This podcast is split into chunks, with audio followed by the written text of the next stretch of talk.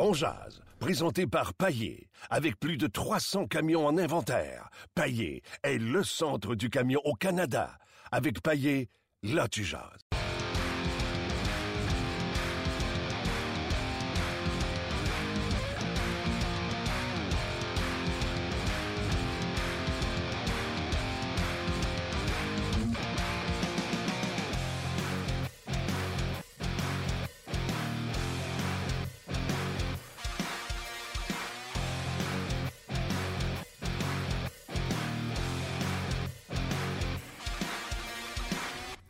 Bonjour et bienvenue à euh, On Jazz, édition du euh, 24 mai 2017. Martin Lemay en compagnie de l'excellent euh, Alain Usereau.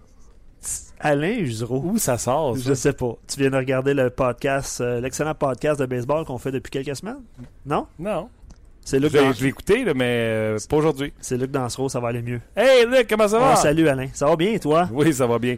J'étais après écrire un tweet pour dire qu'on va avoir aujourd'hui Pierre Lebrun qui va être avec nous à une ouverture d'émission. Par la suite, on va parler avec David euh, Perron. Je vous le dis, euh, tu sais, je l'ai dit mille une fois, là, mais je prends notre podcast qui est sur Internet. Puis, euh, je suis capable de mettre ça en compétition avec n'importe quel show euh, sur la planète. Je suis très fier de- du produit qu'on vous apporte et très fier de vos réactions également. Euh, donc, un gros merci euh, d'être là. On parlait avec Pierre Lebrun. David Perron qui a pris bagage pour s'en aller euh, revenir au Québec et également euh, François Gagnon qui était hier au match des sénateurs. Avec tout ce beau monde-là, on va parler de ce qui se passe présentement dans la Ligue nationale de hockey. Oui, les entrevues normalement avec euh, David étaient sur sa saison puis comment ça se passe, etc. Mais là, on va aller ailleurs. On va aller se promener un peu dans ce qui se passe dans la Ligue nationale de hockey, son opinion à lui. Euh, donc, euh, plusieurs euh, sujets euh, très chauds. Aimes-tu tes séries éliminatoires, euh, Luc? Euh, c'est en deux temps, mais c'est éliminatoire. Un peu comme, euh, comme tu avais discuté il y a deux semaines, euh, tu sais, à la suite du, de la mise en échec contre Crosby, tout ça. Euh, je trouve les, les séries éliminatoires excellentes, mais je trouve qu'il y a beaucoup trop de coups De violence. de violence, des coups euh, sournois, des coups salauds. C'est ce que c'est ce que je remarque beaucoup. C'est une des questions que je vais poser aux boys aujourd'hui. Euh, Pierre, notre chum Pierre Raymond qu'on a en commun, là, il m'a texté cette semaine pendant un match Ducks Prédateur. Il m'a dit, puis euh, fan de hockey, tu le sais, là. Ouais. À un moment donné, il m'a dit, je ne sais plus si je veux regarder ça. Hein, c'est ouais, c'est pas peu dire. hein. Il dit enlever les arbitres, puis ça donne, euh, ça va donner la même affaire. Il dit c'est d'une violence, ça n'a aucun bon sens. Et hier, avant hier, Piquet a dit, parce qu'on lui a demandé, tu sais, l'aspect physique, Ouais. il dit, fallait passer à travers quelque chose comme ça pour se rendre à la, à la finale de la Coupe Stanley. Euh, bref, peut-être que je suis une chochotte, puis... euh, en tout cas, on est deux, là. C'est on est correct, c'est trois. correct, parce que écoute, ça varge, ça varge, mon homme, ça n'a aucun Ouais. sapristi de euh, bon sens. Fait que je sais pas si j'ai répondu à ta question, là, mais j'aime les séries éliminatoires de la façon. Qui gagne demain? Ah là là là. Les là. questions du jour qu'on pose tout le temps aux, aux spécialistes, je les pose à toi, je les pose aux gens qui nous écoutent. Ben, pain, je vois avec les pingouins. Mais, Si jamais on va faire un podcast à Ottawa, Oui. puis qu'on a Guy Boucher euh, live là-bas à Oui. Ottawa, je te pointerai du doigt et je dirai au septième match, il le prenait pour les pingouins. je pense pas que je, vais- je serai le seul. mais- Je vais faire ça. Ok.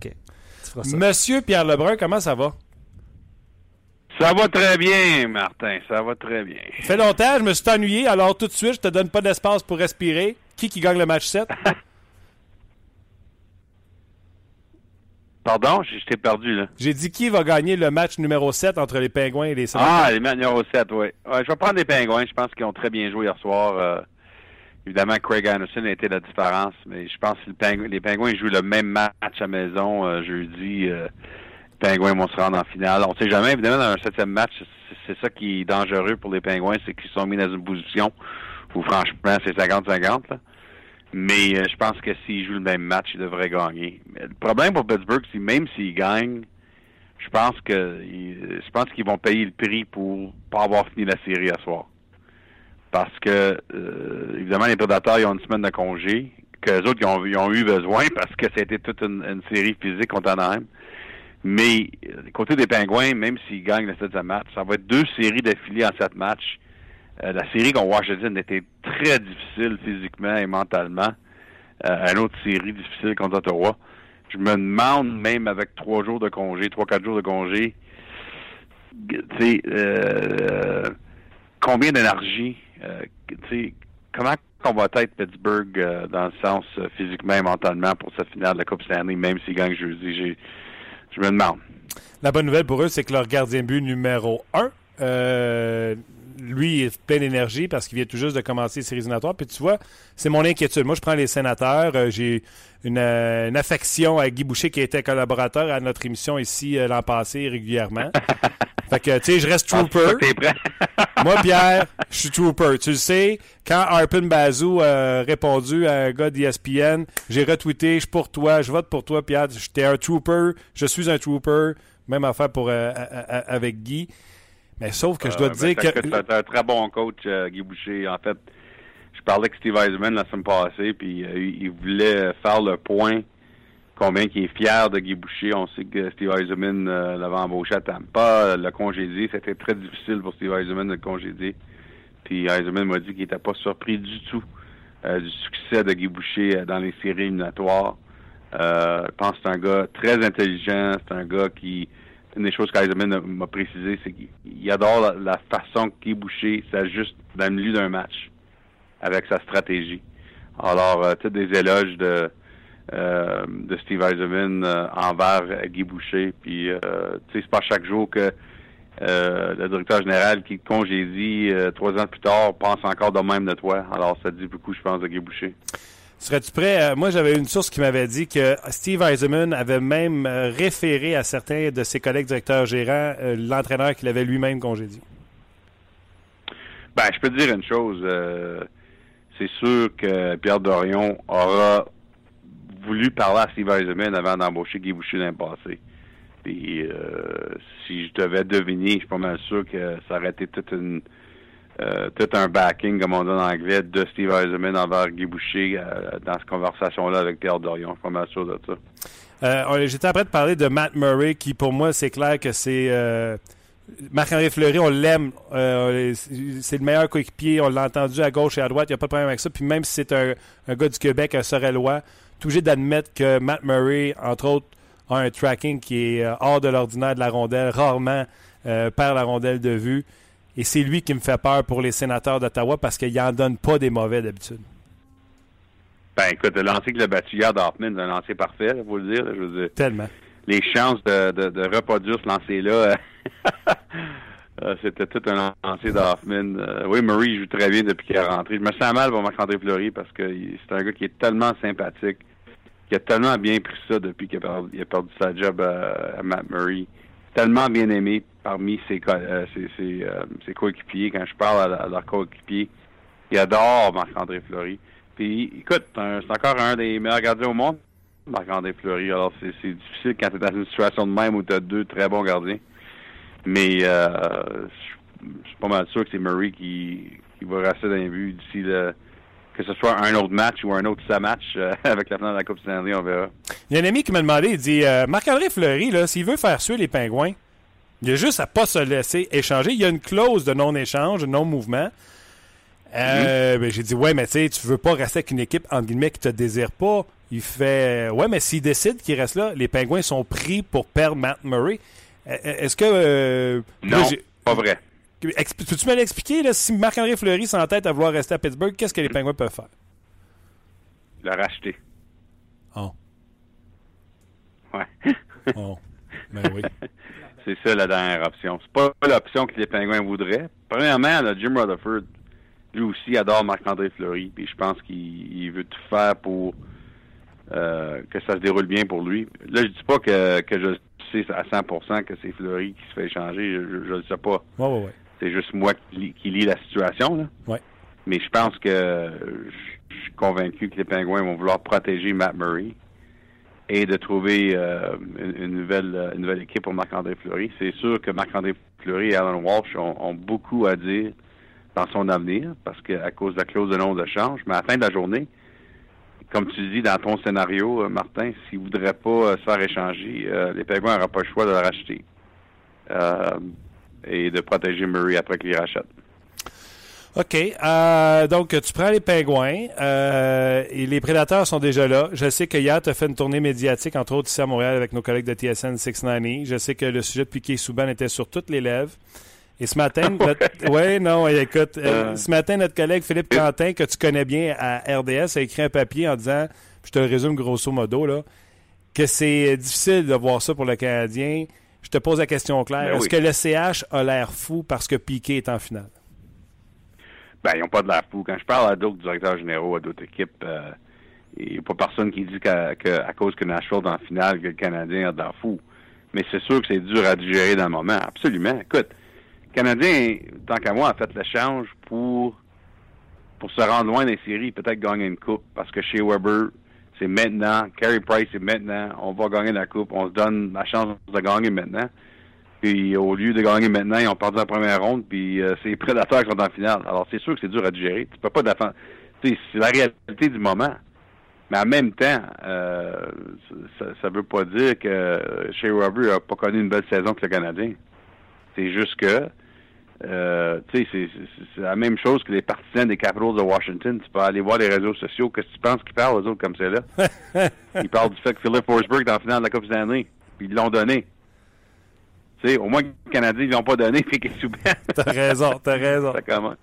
Tu sais, ben, c'est sûr que c'est dur à digérer. Puis écoute, euh, il y avait déjà, je pense, beaucoup de pression sur Marc Bergevin, là, évidemment, d'essayer d'améliorer son équipe d'améliorer son offensive. Je pense pas que le fait que Piquet Subban pourrait être champion de la Coupe Stanley ajoute d'autres pressions, mais c'est sûr que euh, si tu es un partisan du Canadien, c'est difficile à digérer, absolument.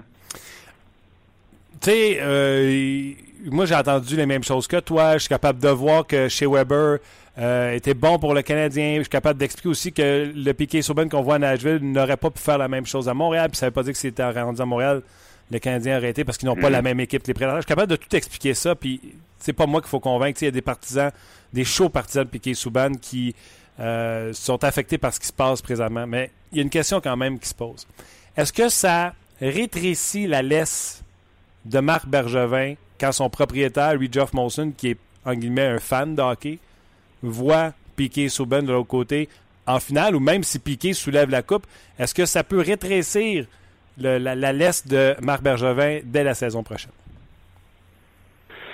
Oh, c'est dur à dire. J'ai aucune idée.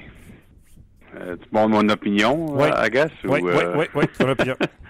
Je veux dire, est-ce que la pression du propriétaire à cause que Subban en finale de la Coupe Stanley, ça, ça fait réagir à la perception? C'est pas une très belle façon de gérer une équipe si tu réagis toujours aux partisans par la perception, mais il reste quand même que euh, c'est une échange, c'est l'échange de la signature de Marc Bergevin, on, on peut dire. Et puis, euh, comme c'est là, c'est un échange qui est dur à digérer, c'est sûr. Je quoi d'autre? Je sais pas quoi d'autre quoi dire, là. Je veux dire. euh, Non, mais tu sais comment ce que euh, c'est, Pierre. mais- mais- mais- non, mais je veux dire, comme tu l'as dit, euh, qu'est-ce qui est intéressant à Nashville, c'est que je te dirais que l'échange de Piquet Subban, euh, non seulement que Piquet Subban connaît des très belles séries pour les prédateurs, après une saison régulière assez no- normale, je dirais, là, pour lui, là, mais il connaît des très belles séries. Mais c'est vraiment l'effet de l'échange, c'est vraiment Ryan Ellis que moi je souligne, parce que Ryan Ellis, probablement qu'il connaît jamais euh, l'opportunité qu'il a eue sans que chez Weber s'en aille. Ouais. Euh, J'ai parlé à quelqu'un dans l'organisation des prédateurs hier qui justement soulignait comment que Ryan Ellis est devenu un des gros leaders de l'équipe. Euh, évidemment, il n'y a pas seulement une personne qui remplace chez Weber comme capitaine à Nashville. C'était toute une présence. Euh, Mike Fisher, c'est un très bon capitaine, mais Ryan Ellis qui est devenu un des très bons leaders euh, cette saison. Évidemment, sur la patinoire, on voit qu'est-ce que Ryan Ellis fait, offensivement, défensivement, son rôle. Alors, vraiment, ce qui est intéressant de l'échange de Weber-Subban, c'est que c'est un fit parfait pour les prédateurs que Piquet Subban peut faire qu'est-ce qu'il fait? Dans un groupe de quatre sans avoir besoin d'être le seul, le 1. Tu sais? Ouais. Il joue comme un 1, il joue très bien, mais il est rassemblé de trois autres 1 euh, avec Acombe et, et il y a aussi et, et Ellis. Alors, écoute, c'est une situation parfaite pour les prédateurs. C'est incroyable. Et à quel point, tu sais, j'ai regardé ton, euh, ton topo que tu as fait en hockey 360 au sujet du repêchage des prédateurs de Nashville. Moi, autant je me tuais à l'ouvrage à dire si à chaque année le Canadien ne réussit pas à injecter un joueur dans sa formation, son voie à l'échec. Les prédateurs, quand tu regardes leur repêchage puis la liste que tu as fait, c'est deux puis trois gars par année. Même l'année 2012 où il n'y avait pas de premier choix de pêchage, euh, si je vais de mémoire, leur troisième de cette année-là, c'était Jimmy Vasey. Et les deux premiers euh, Oui. de cette année-là, c'est, euh, j'oublie son nom, le Suédois qui est venu marquer le but de la victoire contre les Ducks. C'est Pont- Pontus Aberg, Pontus Aberg 37, Colton Sissons, 50e, Jimmy VC, 66 en 2012. Dans un repêchage, c'est l'année de Neil Yakupov et Alex Galchenyuk, un repêchage qui n'a pas été euh, très fort. Ben oui. Les prédateurs ils ont cherché trois joueurs, c'est pas des vedettes évidemment, là, mais des, des gars qui peuvent aider. Euh, VC il est parti parce qu'il voulait pas jouer avec Nashville. Peut-être que le- ça- on parle beaucoup de Shea Weber puis de Philip Forsberg puis de sortes d'affaires, mais ça serait un bon texte d'aller chercher Jimmy VC aujourd'hui puis demander comment il file les prédateurs maintenant. là. Ah ouais. Mais euh, euh, mais c'est ça, les prédateurs, c'est euh, ça penser aux Ducks un peu. Et c'est pas par coïncidence que les Ducks et les prédateurs sont rendus en finale de l'Ouest non plus. C'est les deux formations de l'Ouest, là. euh, c'est incroyable leur record de, de repêchage et de développement, les Ducks et les prédateurs. Et le point, c'est que c'est sûr que euh, des échanges pour Johansson et Forsberg et, et c'est ça vraiment les, les trois gros échanges qui permettent aux prédateurs de finalement franchir. Mais tu peux pas faire ces échanges-là sans avoir la profondeur et ton record de repêchage. C'est, quand tu repêches comme faut et tu développes comme faut. Puis je veux souligner développer, euh, Martin, parce que un, un, c'est pas la même chose les deux là. Développer, c'est toute une affaire. Et puis Colton Sissons, trois ans à Milwaukee, dans l'américaine, était capitaine là. Ryan Ellis, quelques années à Milwaukee pour développer. Écoute, même chez Weber, quand il était jeune, il a, joué un peu à Milwaukee. Les prédateurs euh, développent très bien leurs joueurs. Euh, ils forcent pas de rentrer dans la ligue trop vite. Puis ça, c'est aussi, il faut retenir ça quand on regarde ce qui se passe maintenant à Nashville. J'aime ça parce que ma question euh, suivante, c'était quelle importance tu leur donnes à leur scout, puis quelle importance tu leur donnes au développement. Tu vois, moi, quand je parlais de développement, j'avais comme dans la tête qui ont, repêché tard, mais qui ont laissé ensuite se développer. Euh, les, Mhm. deux, les deux, pour toi, sont ultra importants. Il n'y en a pas un qui est meilleur que l'autre à Nashville. Non, c'est ça.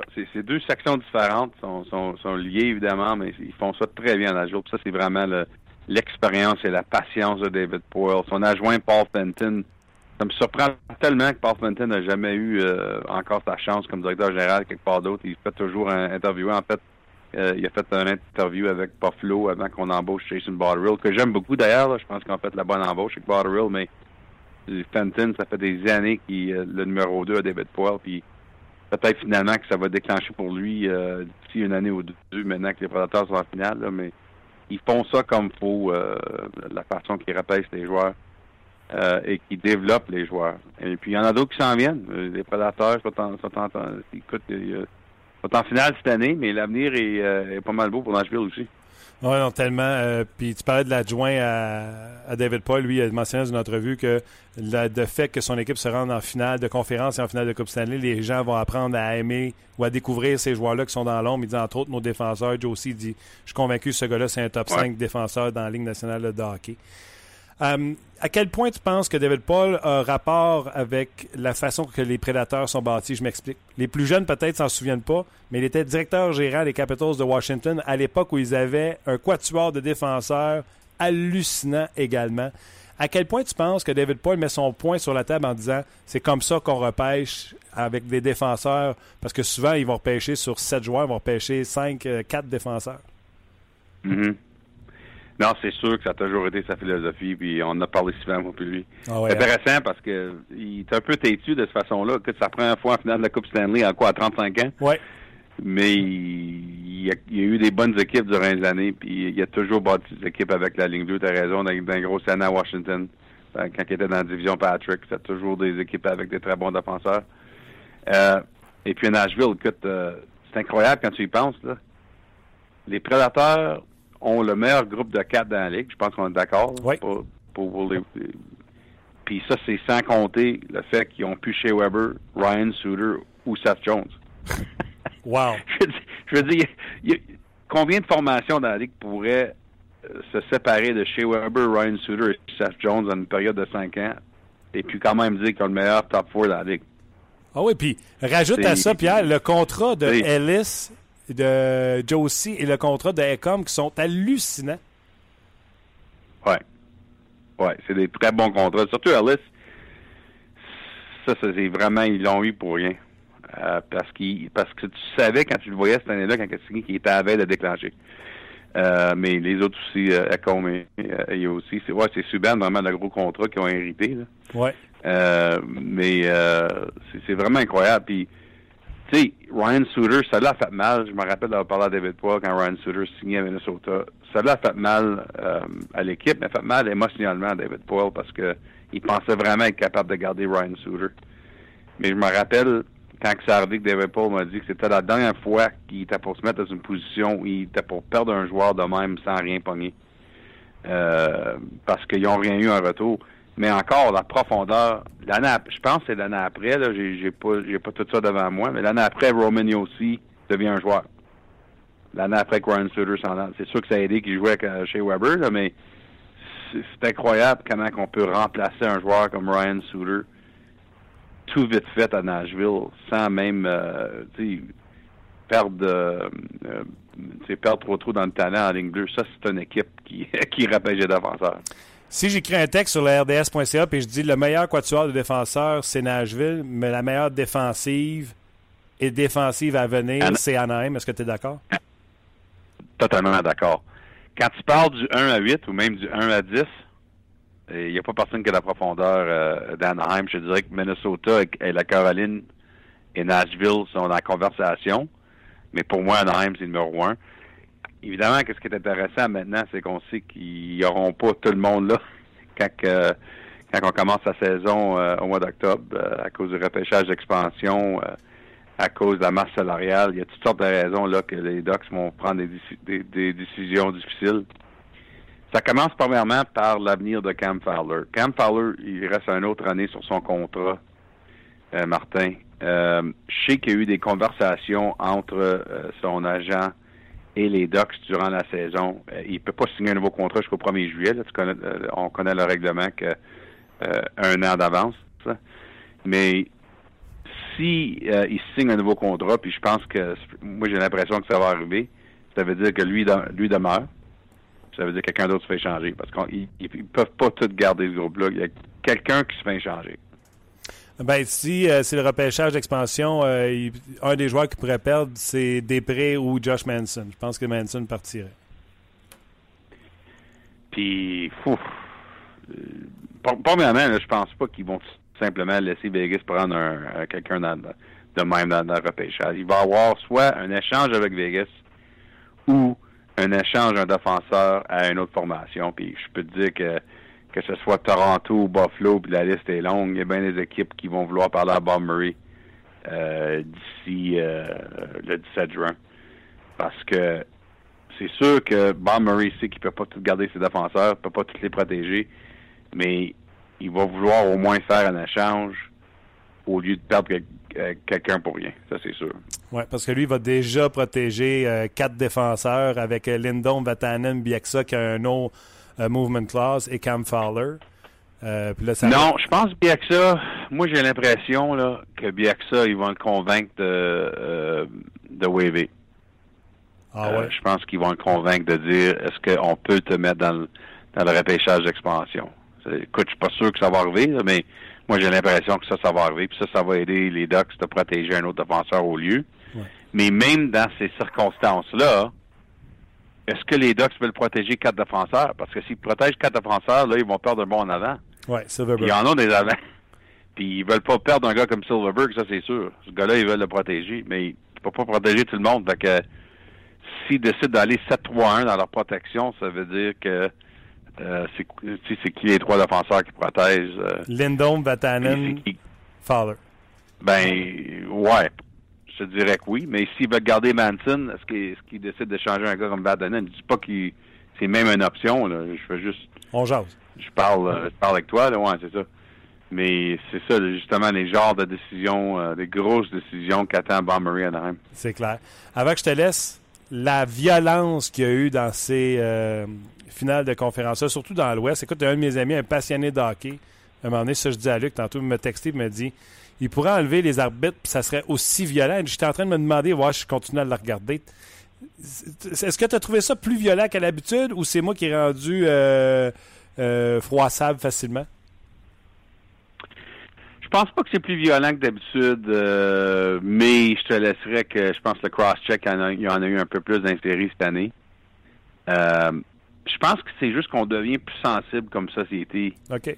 Euh, à, la, à, la, à, la, violence dans les sports parce qu'on se rend compte un peu plus de, de l'effet à long terme, évidemment avec les commotions cérébrales, avec tout ça. Euh, on pourrait en parler pendant une demi-heure, mais je pense vraiment que ce qui se passe, parce que je pense que regarde un match des séries éliminatoires il y a 15 ans, ça serait autant violent, sinon plus. OK. Mais on était différents dans ce temps-là. Euh, c'est vraiment intéressant là, comme débat, mais je pense que c'est juste qu'on devient de plus en plus sensible comme société. Puis je suis content de ce fait-là. Mais ça change, on dirait, euh,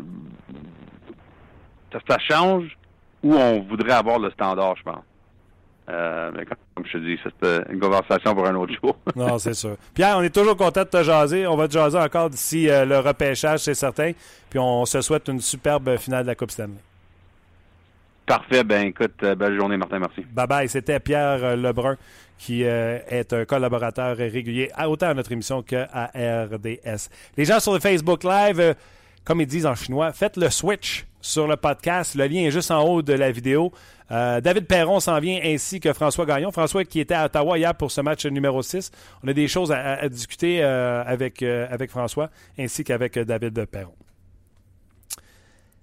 Toujours bien intéressant. J'avais, euh, d'autres questions aussi euh, à Pierre. On aurait pu jaser de, plein de choses, entre autres de la déclaration de Randy Carla hier. Vous l'avez certainement vu, euh, qui parlait du fait, puis il dit pas une excuse, mais on a joué 13 matchs en 16 jours. nous, là, on a fini ça. excuse-moi, j'ai dit 13 matchs en 16 jours. Ça fait beaucoup de hockey, ça. Hein? Oui. C'est un petit peu trop d'hockey, ouais. 7 matchs en 13 jours. euh, il dit, euh, tu sais, nous, on a fini la dernière série le mercredi. Ouais, ils ont joué le ça vendredi. Ça recommençait le vendredi. Ouais. Je vais être honnête avec toi, là, ça, j'ai trouvé ça chiant. Tu sais, t'auras beau dire, c'est à eux autres de finir leur série en 7, ouais. moins ouais. que pas en 7. Ah oui, c'est beau ce match. Tu sais, les séries se finissent presque toujours en 6 ou en 7. Tu t'affras, toi, à job si tu penses que. Ouais, tu sais, s'ils font juste à décaler de deux jours. Oh, ouais. Non, ça fait une journée de repos de plus. Puis, là, euh, eux autres ont terminé en 6, fait que ça, ça finirait euh, ce soir. Tu as certainement écouté le point de presse de Guy euh, Boucher hier qui disait les journées de repos puis les heures de repos euh, à ce temps-ci de l'année. Euh, non, j'ai pas aimé ça parce qu'il dit tout le temps, mais c'est-tu qu'est-ce que j'ai aimé? Qui explique que les gars qui commencent une partie à 8 heures sont pas couchés avant 4 heures du matin parce qu'ils arrivent chez eux à minuit à 1 heure. Uh -huh. Puis le temps de décompresser, ils dorment pas avant 4 C'est heures. ça. Fait que c'est pas vrai qu'on va élever pour venir faire une pratique à 10 heures. Je pense que la meilleure personne pour lui demander, ben, c'est un gars qui joue encore dans la Ligue nationale de hockey. David Perron, salut. Salut Martin, ça va bien? Ça va bien, toi, t'es où là? Je suis encore à Saint-Louis, là. Je suis bord de prendre mon dernier lunch ici, puis euh, partir en auto. Là. Mes parents sont ici, puis euh, ma blonde, les enfants, puis sa mère demain vont partir en avion. Donc, euh, petit voyage de 18-20 heures de, de route, puis euh, c'est de quoi je suis habitué, donc euh, j'aille pas ça. Bon, puis ça avec qui ton copilote?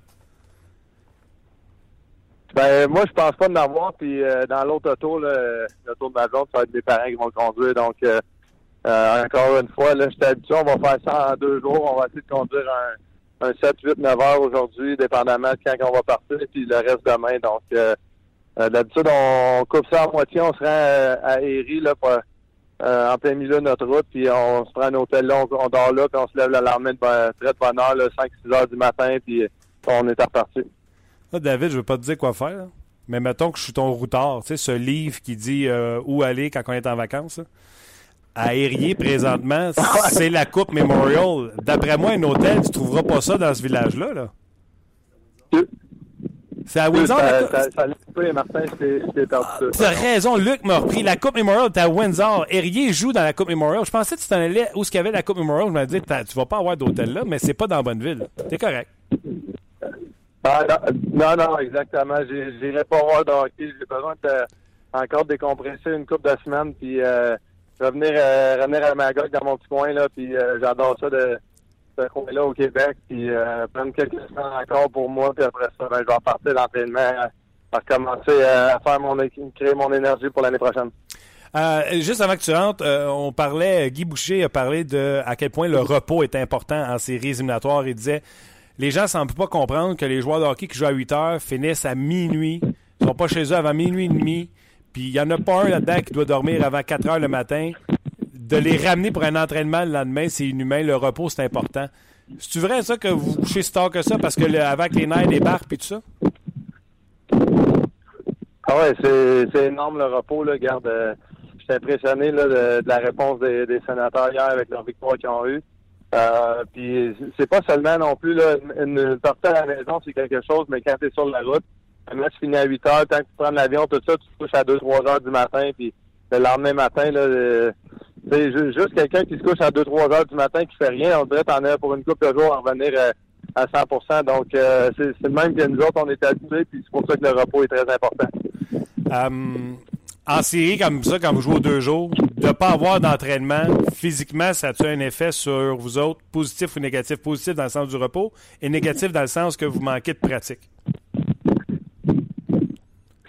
Oui, ben c'est sûr que ça va changer tout l'oral selon l'entraîneur. Euh, je te disais que les entraîneurs sont très informés aujourd'hui. Il, y a beaucoup moins de pratique. Euh, je pense que euh, beaucoup de, journées de traitement dans, dans le gymnase, soit un, petit workout ou, des massages, des étirements, toutes des choses qui vont me permettre de, jouer à notre meilleur le lendemain parce que la cédule de la Ligue nationale de nos jours est, très condensée. On joue deux jours presque toute la saison, donc c'est le même pour ça Là, euh, je l'ai dit mille une fois, mais je le dis même si c'était là. là tu es sûrement le meilleur chroniqueur qu'on peut avoir pour ce show-là parce que, euh, un, tu suis le hockey. Deux, tu as joué pour les Pingouins.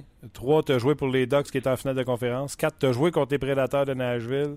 Tu sais, on voudrait euh, tricoter un chroniqueur, ça serait David Perron. pourquoi les Pingouins, malgré la blessure à temps, la blessure à Schultz, Daly qui revient, pourquoi la défensive en guillemets, méconnus avec les Mata, des, euh, Mata, Dumoulin, Cole, réussissent à performer comme ça? Parce que il me semblerait que ça, devrait être leur talon d'Achille. Oui, effectivement. Moi aussi, j'étais impressionné. Euh, un gars qui m'impressionne, j'ai joué avec, évidemment. J'ai joué avec à Saint-Louis, Ian Cole, euh, un gars qui bloque énormément de lancers au niveau de jeu depuis qu'il est arrivé à Pittsburgh. Là, il, a, augmenté son niveau de jeu de une ou deux coches. Euh, je pense qu'il se focus vraiment d'être un, un excellent 5-6e défenseur dans la Ligue nationale versus peut-être que je pense que son potentiel, lui, qui espérait évidemment, comme tout le monde, de devenir un, un numéro 2, numéro 3, être sur l'avantage numérique comme il était euh, au collège, des choses quand même. Puis depuis son arrivée à Pittsburgh, je pense que les entraîneurs ont fait un excellent travail avec lui de faire comprendre que si son jeu défensif est excellent, non seulement ça va le garder dans la Ligue nationale, mais il va amener un gros boost à leur défensive, puis euh, faire des avantages numériques, des choses de même. Là, les gens parlaient que les sénateurs n'ont pas marqué euh, beaucoup en, en playoff, tout ça, mais quand tu joues contre un gars comme Cole, c'est pas évident non plus. il y a beaucoup de lancers, puis tu peux quasiment pas te focuser sur essayer de battre le, gardien de but. Quand tu lances ton lancer, tu essaies juste de battre la première couche de, de défense, c'est Cole qui va essayer de te débloquer. Euh, puis après ça, tu avais Marc-André Fleury, qui est un excellent gardien de but numéro un, légitime gardien de but numéro un, spectaculaire à soi. Souhait, mais il y a également Matt Murray, qu'on a appris à connaître l'an passé. Moi, c'est un gars que je regarde depuis les rangs collégiaux. Ce gars-là est une bébête spéciale et c'est ce qui m'inquiète pour les sénateurs demain.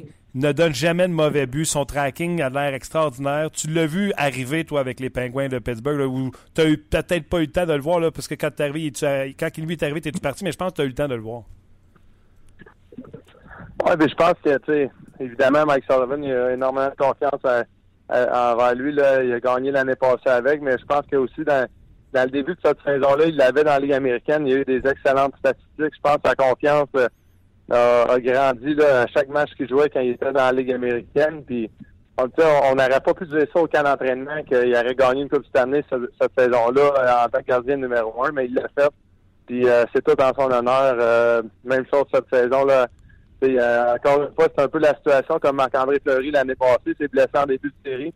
Marc-André Fleury a joué du excellent hockey toutes les toutes les séries, un mauvais match, il s'est fait passer. Puis c'est très, je très, déçu pour lui de ce côté-là, mais d'un autre côté, l'entraîneur, il va prendre des décisions. Il a gagné avec Matt l'année passée, donc euh, c'est pas ma décision que j'aurais prise personnellement, mais je comprends pourquoi il l'a fait aussi tu sais, quand la décision a été prise, David, il y a ceux qui, euh, comme toi, euh, a dit, ben, les, les joueurs l'aiment, puis les gars vont jouer pour lui, puis j'aurais jamais pris cette décision-là contre euh, Marc-André Fleury.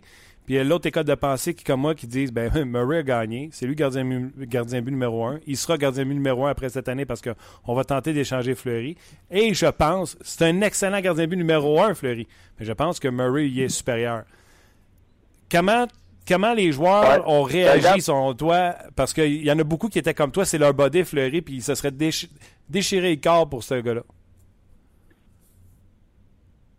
Ouais, mais regarde, euh, je pense qu'on est tous conscients que c'est une business à un certain point hockey. Puis, honnêtement, je pense pas que les gars ont pensé à ça euh, aussi, autant que les partisans en parlent ou, ou quand même euh, on peut en parler en ce moment. Euh, mais tu sais, ça reste que moi, j'ai beaucoup d'é- d'émotions envers Marc-André. Je l'aime bien, ce gars-là. C'est un excellent coéquipier. Tout le monde en parle. Je pense que le monde en après le connaît quasiment euh, plus de ce côté-là depuis qu'il joue moins que, de, que quand il jouait. Euh, mais regarde, euh, moi, moi, je crois en ça, là, le- la, chimie entre les gars, tout ça, mais en même temps, ils ont gagné avec Matt Murray, comme tu as dit l'année passée. Donc, euh, encore une fois, Mike Sullivan l'avait dans la Ligue américaine, il avait énormément de succès. Euh, une bad luck arrivait à Marc-André l'année passée avant les séries. Matt Murray embarque, il il perd pas beaucoup de matchs, donc on peut pas blâmer l'entraîneur non plus. Mais euh, je suis quand même déçu là, euh, pour, mon body, puis euh, je souhaite la, meilleure des chances, puis garde, on sait jamais s'il trouve le moyen de gagner le prochain match, peut-être qu'il va arriver de quoi encore en, série, la, dernière série, puis avec le, niveau de jeu qu'il a amené en- au courant des deux premières rondes, je pense qu'il va peut-être avoir une chance. Parle-moi donc euh, du 1-3-1. Tu as joué contre les Prédateurs. C'est ce qu'ils euh, préconisent comme style de jeu. Les sénateurs jouent ça également comme jeu. Comment on bat ça, le fameux 1-3-1, David? Euh, j'ai aimé quand même notre entraîneur cette saison, là, Mikey avait une très bonne stratégie, j'ai trouvé. Là, c'est sûr que pour l'expliquer, ça, ça serait ça serait plus le fun d'avoir un tableau tout ça, mais je vais faire du mieux que je peux. là. C'est vrai que ça part réellement là, des défenseurs, essayer de- d'attirer le premier joueur le plus possible. Puis euh, vraiment, les, défenseurs, d'habitude, on est habitué qu'ils vont aller D-to-D, ils vont avoir la rondelle à l'ailier, mais notre entraîneur, qu'est-ce qu'il essaie d'apporter? C'est vraiment d'amener de la vitesse des défenseurs. Puis la seconde que le premier joueur va attaquer le premier défenseur, de refiler tout de suite à l'autre défenseur qui a, qui a de la vitesse. Donc, dans ce cas-là, il reste, c'est quasiment rendu un, un, un 4 contre 3 parce qu'on a déjà battu un joueur. Puis là, après ça, le premier défenseur des, des sénateurs, je sais que c'est pas évident à, imaginer, mais le, défenseur des sénateurs va essayer d'appliquer de la pression sur notre défenseur au lieu que ce soit sur notre attaquant à la ligne rouge. Puis s'il fait ça, ben il a juste à faire un petit chip à notre avant ou notre joueur de centre qui arrive avec beaucoup de vitesse. Puis je te dirais qu'on a eu zéro, zéro problème dans toute la saison de le, le fameux euh, 1-3-1 que tout le monde parle. Donc, euh, impressionné de, de notre entraîneur que des ajustements qu'il a apportés euh, après le qui est arrivé avec Hitchcock. Puis ça, ça a été beaucoup, euh, ça a été vraiment là euh, de quoi qui, qui, qui nous amenait beaucoup de transition à notre attaque. On avait vu en début de série des pingouins qui étaient frustrés, là, les Malkin, les Kessel, entre autres. C'est-tu frustrant de jouer contre ça quand ta stratégie euh, offensive ne marche pas puis que cette- ce type de trappe-là, de repli défensif, te- te- t'empêche de produire? Ben, c'est sûr que c'est frustrant. Puis l'affaire que les pingouins font de différent, comme euh, j'ai essayé d'expliquer du mieux que je pouvais, c'est qu'ils ils essaient d'avoir euh, beaucoup de vitesse avec leurs attaquants versus les défenseurs qui vont amener le jeu euh, dans zone neutre. Donc, euh, si le, dans le fond, si les deux, trois, les deux attaquants premiers là, qui la pression sur les, attaquants comme je pense que Nashville fait un peu de quoi de similaire aussi. La même chose qu'ils ont fait contre Chicago avec un Kane, un Panarin qui essaie d'aller chercher beaucoup de vitesse bas dans la zone neutre, un peu comme Malkin, Kessel, Crosby, des gars de même vont faire. Si le premier gars fait une bonne pression, ça va faire une grosse différence. C'est intéressant, euh, David. Et tu sais, hein, Piqué rendu en finale de la Coupe Stanley, ici, Montréal est en train de brûler euh, ben raide. Euh, je vais te poser à toi la question. Tu as joué contre Piqué puis contre les Prédateurs. Est-ce que les Prédateurs seraient en finale de conférence, selon toi, si c'était toujours chez Weber qui jouait à la droite de Ecom, par exemple?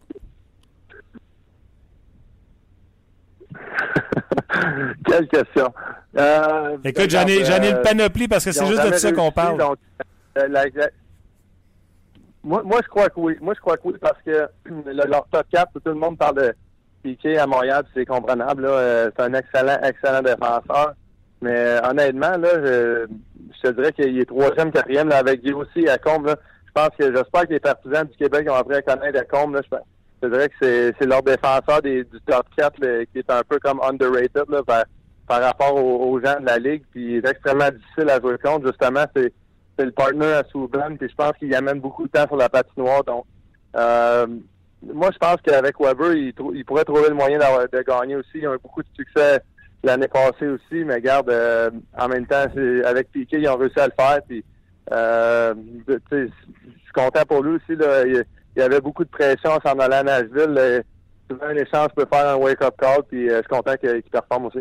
Dans trois minutes, même pas, tout de suite après notre entrevue, je fais jouer un extrait de Larry Robinson qui dit exactement la même chose que toi. Puis je tiens à dire que tu es le premier qui a parlé de Mathias Secom ici sur nos zones alors que tu jouais contre les Prédateurs de Nashville. Euh, et c'est exactement la même chose que David Perron a dit il y a quelques semaines que Larry Robinson dit.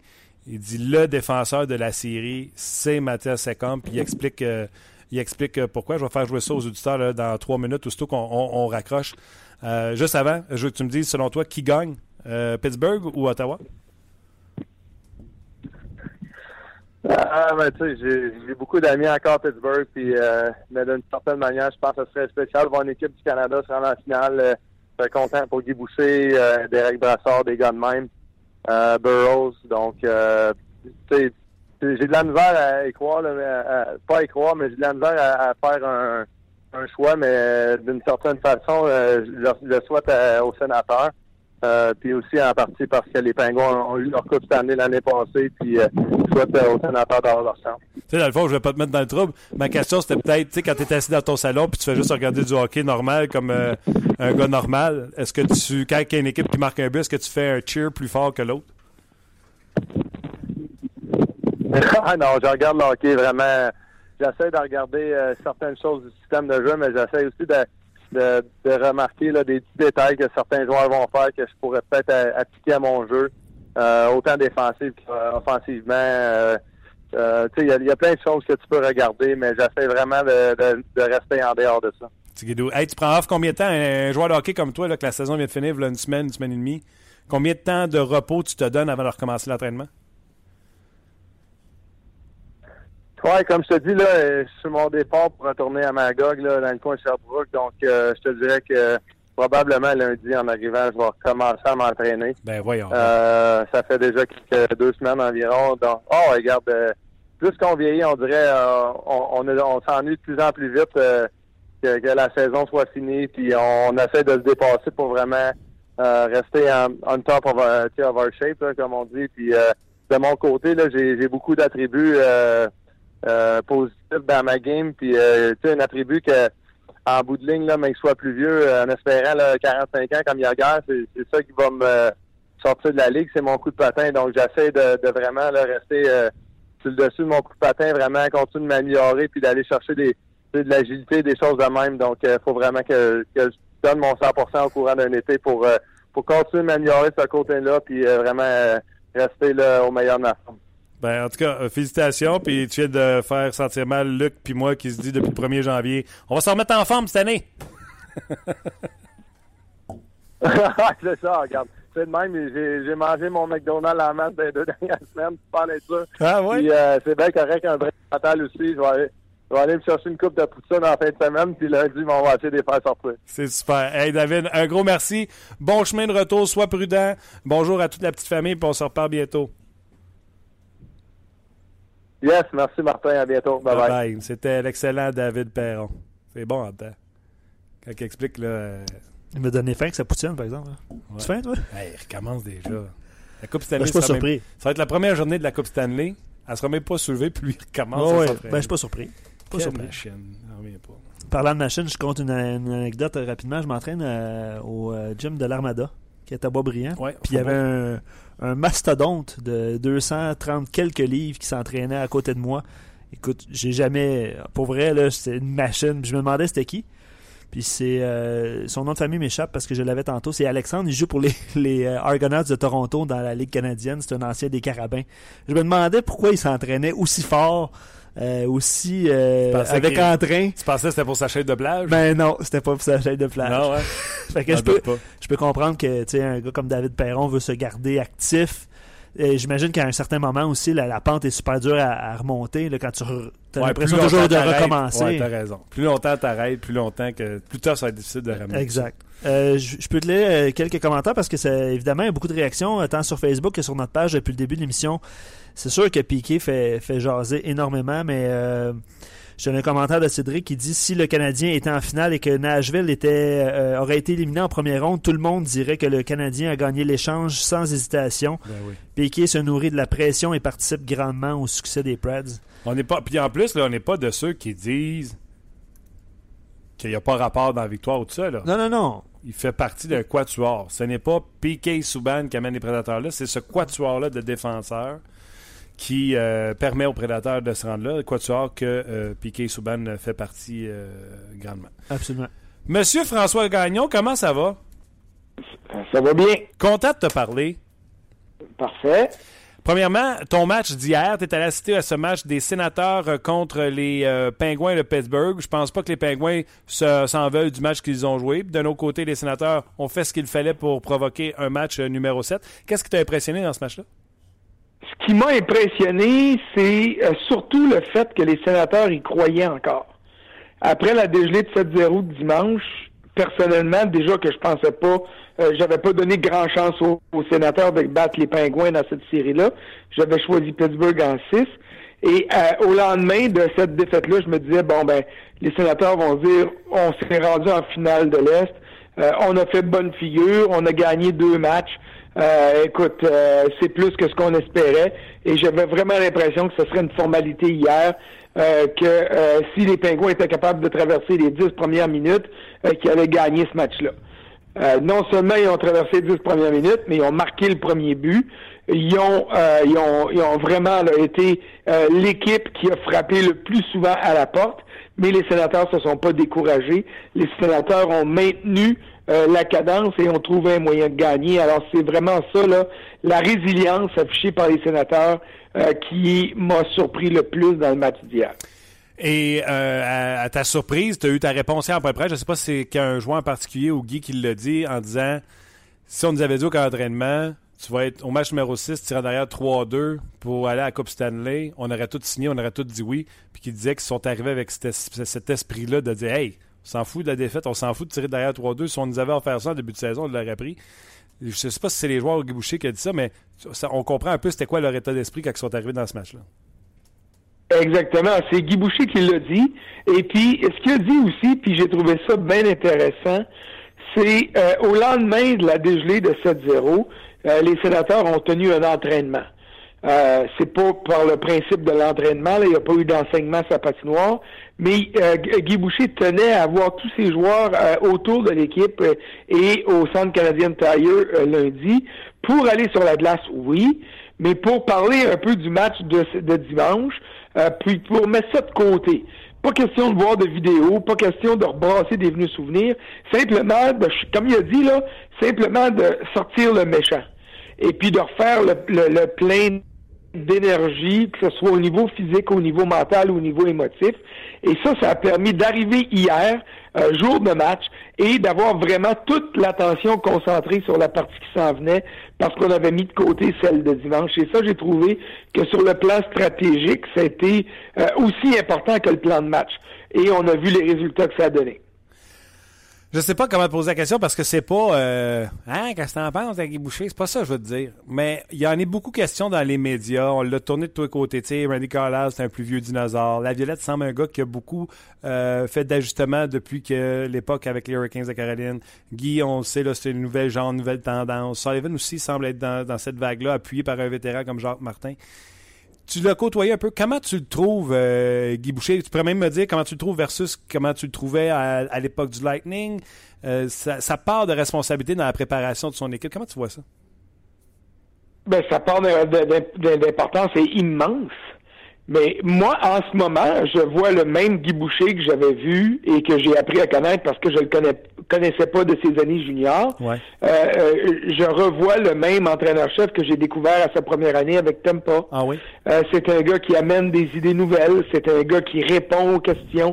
C'est un gars qui accorde autant d'importance à la préparation psychologique de son équipe qu'à la pré- la préparation physique. Et ça, c'est immensément important. C'est un gars qui a eu du grand succès avec Tampa Bay à sa première saison là-bas. Et puis, ça s'est étiolé par la suite. C'est un gars qui a de grands succès avec les sénateurs cette année. Et là, ben, Guy Boucher prouve qu'il y a une recette gagnante.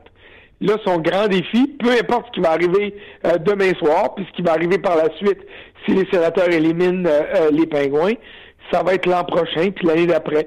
Guy Boucher doit prouver que sa recette gagnante de la première année, Marche. elle est encore bonne à la deuxième année, puis qu'elle va l'être encore à la troisième année. Et puis euh, pour ça, euh, il va falloir qu'il apporte des changements parce que il est clair que au-delà du fait que euh, le Lightning avait un gardien qui était en perte de vitesse à partir de la deuxième saison, euh, l'équipe a aussi laissé tomber Guy Boucher un petit peu. Alors l'an prochain à Ottawa, il va falloir qu'il trouve une façon de garder cette équipe-là unie derrière lui, et ça va être le plus gros des mandats qu'il va avoir à relever.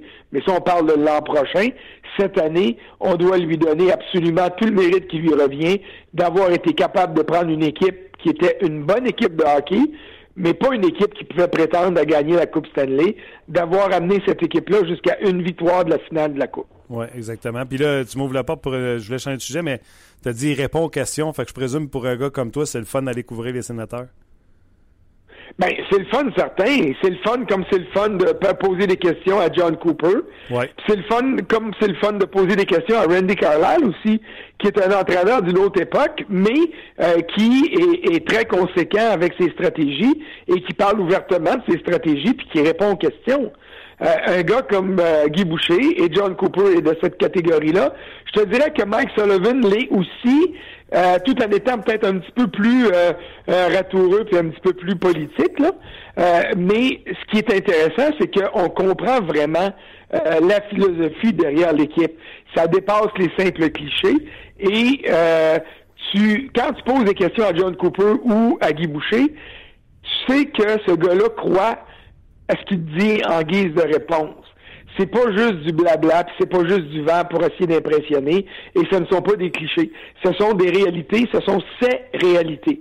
Et puis ça, pour moi, j'aime beaucoup ça, parce que ça nous permet d'écrire, ça nous permet de parler, ça nous permet d'analyser en fonction de choses qui sont précises. Et si le gars s'est trompé, ben là, tu sais pourquoi il s'est trompé.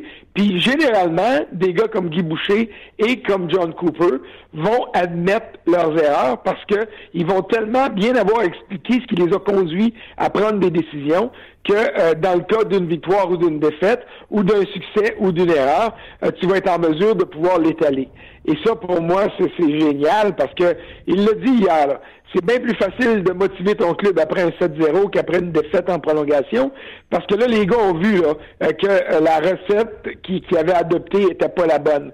Puis on est meilleur qu'un 7-0. Il faut revenir à la base. Donc le message a bien passé. Et le message a non seulement été bien passé, mais il a été compris et assimilé par tout le monde. Euh, je vais revenir à Randy Carlyle. J'ai trouvé ça bon. mais avant, sénateur, pingouin, match numéro 7, qui gagne? Ben, écoute, c'est, dur à dire. Moi, ce que je vois, ce que, moi, je pensais pas que les sénateurs avaient des chances hier. Et je pense que demain, ils vont en avoir plus qu'il y en avait hier, parce que, euh, soudainement, toute la pression est sur les Penguins de Pittsburgh. Euh, les Pingouins sont les champions en titre de la Coupe Stanley. Les Pingouins étaient favorisés par à peu près tout le monde pour battre les sénateurs. Euh, ils se retrouvent devant leurs partisans. S'ils perdent demain, c'est eux qui perdent. C'est pas juste les sénateurs qui gagnent. Et ça, c'est une grosse nuance. Maintenant, euh, Crosby est encore le meilleur joueur de hockey au monde. Euh, Malkin n'est pas bien loin en arrière. Il l'a prouvé hier avec ses sept tirs, puis avec son but sur lequel on aurait pu lui donner à Malkin les deux passes euh, parce que c'est lui qui a fait tellement, c'est tellement c'est lui qui a fait tout le jeu là-dessus. Matt Murray, peut pas dire qu'il a été mauvais hier. Il n'a pas été testé assez par les sénateurs, mais il a quand même donné deux buts. Il va avoir des choses à prouver. Euh, donc, les Pingouins, logiquement, devraient gagner ce match-là. Mais la logique ne tient pas toujours. Et un club qui se présente sans pression, comme le, vont le faire les sénateurs, pour moi, c'est toujours un, un gros danger pour le club qui est favori. Donc, euh, je ne mets pas de côté une victoire des sénateurs d'Ottawa, pas en tout, même si je vais continuer à favoriser les euh, à, à favoriser les Pingouins. Euh, sauf que Pittsburgh, en 10 matchs 7 disputés à Pittsburgh, ben il y a trois victoires seulement et sept défaites. Oh. Ça veut pas tout dire les statistiques, mais ça montre que des fois, la pression de jouer à la maison, la pression d'avoir à gagner un match parce que tu es favorisé peut t'étouffer. Et j'ai hâte de voir si c'est ce qui va arriver avec les avec les Pingouins demain soir contre les sénateurs. Tu sais que Guy Boucher va prendre ton début de, de réponse, copier-coller, puis c'est ça qu'il va envoyer aux médias demain en disant c'est eux autres les favoris, c'est eux autres les champions, c'est eux autres qui ont tout à perdre. Nous autres, on est juste contents d'être là. Oui, puis c'est correct, il y a le beau jeu. Ben oui. il, a, il, a, fait la même chose quand il a commencé contre les Rangers. Euh, il y a personne qui pense qu'on va gagner. Après la première victoire, il a dit on est juste content d'être sûr de ne pas se faire euh, euh, balayer en quatre. sais, Il utilise ces euh, il utilise ces, ces, traits de psychologie-là qui ont été galvaudés au fil des dernières années, mais qui parfois continuent à fonctionner. Et puis c'est ça qui est important. L'important, c'est qu'une fois que les portes du vestiaire sont fermées, que l'entraîneur-chef est au centre du vestiaire puis qu'il parle à l'ensemble de ses joueurs, il faut qu'il soit en mesure de convaincre tout le monde.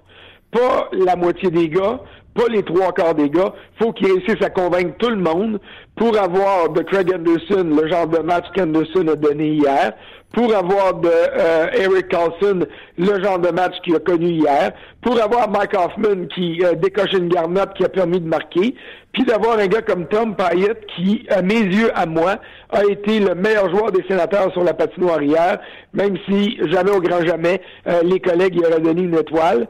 Mais la plus belle étoile, celle de l'état-major de l'équipe, c'est Payette qui l'a obtenu après le match. Oui, d'ailleurs, euh, ouais, tu as raison de le mentionner.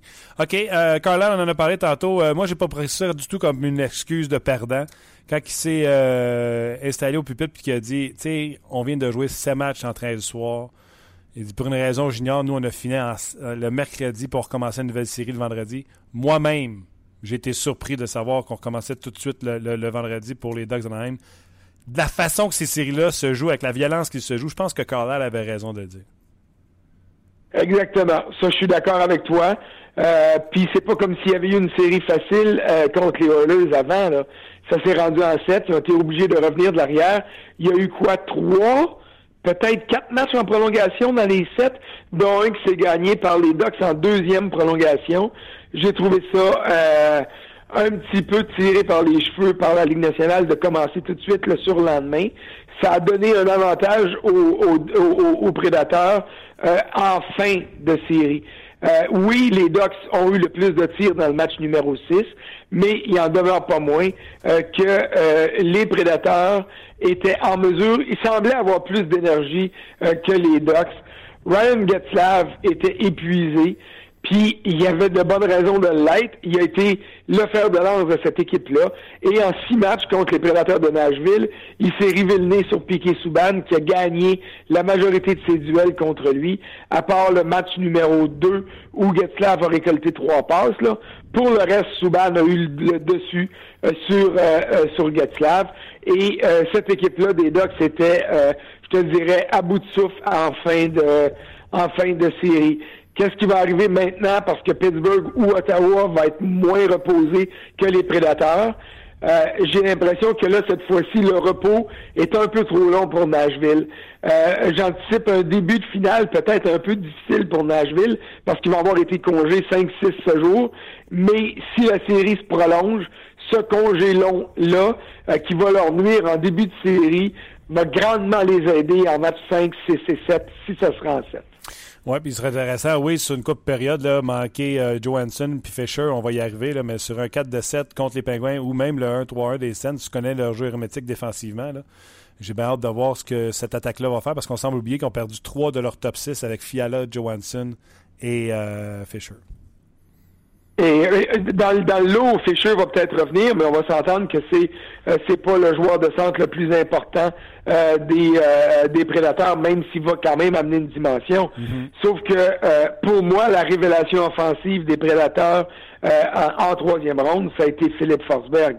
Puis c'est sûr que Johansson a grand, avait grand, un gros mot à dire là-dedans parce qu'il était au sein d'un même trio. Mais Philippe Forsberg, écoute, je suis le mot impressionné n'est pas assez fort euh, pour décrire la dimension de ce gars-là. Pas juste les mains, pas juste la vitesse, mais aussi euh, la hargne sur la patinoire. Écoute, il est allé brasser les gardiens des docks assez souvent. Il s'est mis dans, des positions difficiles autour du but adverse. Il est allé brasser d'un coin. Euh, il, y a, du chien dans le nez, ce gars-là. Et puis, euh, j'ai beaucoup aimé cette performance-là. Euh, Arvidsson nous en a donné. Euh, un gars comme Colton Sisson, bon, puis ça dépasse le tour du chapeau dans le dernier match. Là. il a montré une importance primordiale dans l'attaque qui est un peu anonyme des, des prédateurs. Mais Philippe Forsberg, je suis en train de me demander s'il n'est pas plus important que Johansson, tellement ce gars-là a tout fait en, en finale de l'Ouest c'est pour moi la révélation du côté, euh, révélation offensive euh, du côté des prédateurs, c'est certain. Donc, si je te comprends bien, Forsberg est en avant de Galchenyuk. Ben, il n'y a même pas de comparaison possible euh, en ce moment. Et je sais que si on fait le bilan statistique des, de leur carrière jusqu'à maintenant dans la Ligue nationale, c'est presque blanc-bonnet, bonnet-blanc. Mais cette année, Forsberg a, franchi un plateau, alors que euh, Galchenyuk euh, s'est rivé le nez sur ce plateau-là. Il n'a pas été capable de le franchir. Alors pour moi, euh, cette, cette année, ça a été euh, l'année qui a permis à Forsberg de devenir le meilleur joueur de ce repêchage-là. Euh, euh, devant Galchenyuk qui est euh, deuxième ou troisième, mais ça montre à quel point il y a des équipes comme les Oilers d'Edmonton qui ont été ridicules de repêcher un gars comme Neil Yakupov avant un gars comme Philippe Forsberg, mais ça montre aussi que les Capitals de Washington ont été plus insignifiants encore en acceptant d'échanger Philippe Forsberg pour obtenir Martin Erat comme profondeur en vue de séries éliminatoires qui n'ont rien donné. Come on, Erat. Voyons, tout le monde l'aimait, Martin Erat. Je te niaise, te fais des blagues. Um, Galchenyuk, 204 points euh, depuis euh, qu'il a été repêché, soit en 336 matchs, qui est 60 matchs de plus, 62 matchs, si mon calcul est bon, là, de plus que euh, Philippe Forsberg, qui en a 191. Donc, l'écart est très mince pour la quantité de matchs de différence a. Donc, tu as raison dans ta, dans ta, statistique. Puis pour ce qui est des Oilers d'Edmonton, je pense qu'il aurait pu essayer d'aller chercher un défenseur comme Lindom ou Morgan Riley. Ça les aurait aidés certainement. Ou Jacob Trouba. Ben, ça, c'est rien. C'est certain, certain, certain. Mais souviens-toi, il y avait une folie pour Yakupov, puis Fail for Nail, puis tout ça. Là. Euh, écoute, c'était rendu une mode. Là. Moi, je me souviens qu'il y a des dépisteurs amateurs qui me disaient si mon DG m'appelle, j'ai dit de pas toucher à Yakupov avec une pause de 100 pieds. Et puis même si ce pôle-là est en fuite de verre, je veux même pas qu'on aille y toucher parce que je suis sûr qu'on va s'électrocuter. Et puis il en avait peur comme la peste et il avait raison. Puis euh, ça l'a prouvé grandement. Puis euh, si Galchenyuk n'avait pas été blessé cette année-là, c'est peut-être lui qui serait sorti premier. Hein, on va s'entendre là-dessus parce qu'il était quand même sorti troisième, euh, au grand plaisir du Canadien. Mais le développement euh, de Galchenyuk n'a pas suivi la même courbe que Forsberg. Ça ne veut pas dire qu'il ne rattrapera pas l'année prochaine ou dans deux ans, mais honnêtement, en ce moment, euh, Philippe Forsberg est de loin le meilleur joueur de cette cuvée-là. Et puis, euh, euh, j'ai l'impression que ça va se vérifier l'an prochain, puis dans deux ans, puis dans cinq ans. OK, il y a des sujets, je vais te parler, entre autres, du Canadien de Montréal. Je sais que depuis hier, tu réponds aux questions au sujet de Piqué Souban. Fait que j'essaie de choisir parmi toutes ces questions qui ont été posées au sujet de Piqué. Depuis, depuis toujours, je réponds aux questions sur Piqué Souban. Oui, je le sais. je vais te la poser. J'ai posé tantôt à, à Pierre Lebrun on le sait tout, François. Là, tout le monde est d'accord sur chez Weber à quel point il a amené des bonnes choses ici à Montréal, etc. Puis que c'est un bon défenseur. Puis c'est encore le, certainement le meilleur défenseur au Canada. Mais est-ce que ça peut. Mettons, Piquet euh, gagne la Coupe Stanley avec les Prédateurs de Nashville. Est-ce que ça peut fragiliser la confiance de euh, M. Molson envers son directeur gérant? Euh, euh euh, ben, écoute, ça dépend comment euh, ça dépend comment Marc Bergevin a vendu chez Weber à Jeff Molson. Moi, je ne sais pas ce que Marc Bergevin a dit à Jeff Molson. Si euh, Marc Bergevin a dit à Jeff Molson, on va avoir un meilleur défenseur défensif, on va avoir un meilleur leader, on va avoir un gars qui va solidifier notre défense, au lieu d'être un élément qui va soulever de la controverse dans le vestiaire. Euh, Jeff Molson ne peut pas se retourner de bord puis perdre confiance en, Marc Bergevin parce que c'est exactement ce que le Canadien a obtenu. Chez Weber a donné aux Canadiens ce qu'on était en droit de s'attendre de chez Weber. Maintenant, si Marc Bergevin a dit je vais leur donner Piqué Souban. Tu vas voir, il va mettre le trouble dans le vestiaire là-bas. Puis avec chez Weber, on a des chances de se rendre à la Coupe Stanley parce qu'il va faire de nous un- une équipe championne. Ben là, à ce moment-là, je peux me retourner de bord si je suis Jeff Molson et puis je peux dire à Marc Bergevin, ouais, tu n'as peut-être beurré trop épais, là. Alors, tu vois, ça dépend du message qui a été rendu. Euh, toi et moi, puis bien du monde dans le monde du hockey, là, quand on met les émotions de côté, ce qui est pas vraiment fréquent à Montréal ces temps-ci, euh, on, on peut dire facilement que chez Weber a donné aux Canadiens exactement euh, ce que le Canadien était en droit de s'attendre de lui. Meilleur défenseur de la Ligue pour le nombre de buts marqués en avantage numérique, meilleur défenseur de la Ligue pour le nombre de buts accordés à 5 contre 5. On s'entend dessus pour dire que c'est un gars qui est assez complet, ça? Et, il y a eu euh, un, il a été un élément stabilisateur autour de euh, Carey Price et dans le vestiaire. Ça, pour moi, c'est clair. Maintenant, est-ce que euh, est-ce que euh, Piquet Souban a apporté une dimension nouvelle aux prédateurs de Nashville? C'est bien évident. Et puis, euh, je l'ai écrit dans ma chronique de la semaine dernière, puis on en a parlé, la version renouvelée de Piquet Souban. Souban en Nashville n'essaye plus de tout faire tout seul, parce qu'il y a des gars qui sont capables, ou même qui sont meilleurs que lui au niveau offensif.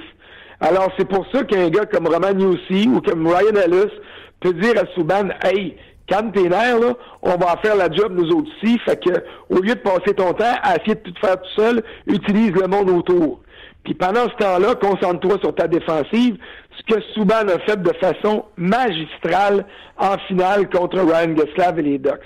Donc, euh, est-ce que les deux ont donné du rendement exceptionnel à leur équipe? La réponse est oui. Est-ce qu'il est normal que les prédateurs soient plus loin que le Canadien, euh, même si Weber a donné tout ce qu'il avait à donner aux Canadiens? La réponse est oui encore, parce que les prédateurs forment une meilleure équipe que le Canadien. C'était clair pour moi le 28 juin ou le 29 quand la transaction a été annoncée. Je me souviens d'avoir écrit presque mot pour mot. Euh, le Canadien gagne à court terme euh, au niveau hockey, mais ça ne veut pas dire que Souban ne se rendra pas à Coupe Stanley l'année prochaine parce qu'il se retrouve avec une meilleure équipe, avec une équipe qui a plus de chances que le Canadien de se rendre à la Coupe Stanley. Et c'est exactement ce qu'on est en train de voir. Piquet Souban aurait-tu fait du Canadien un gagnant de la Coupe Stanley potentielle à Montréal? Jamais. Jamais au grand jamais. Est-ce que Piquet Souban fait des prédateurs euh, à lui seul, des prédateurs, une équipe qui peut gagner la Coupe Stanley? Jamais au grand jamais. Mais c'est un bel atout qui a été ajouté aux prédateurs par David Poyle.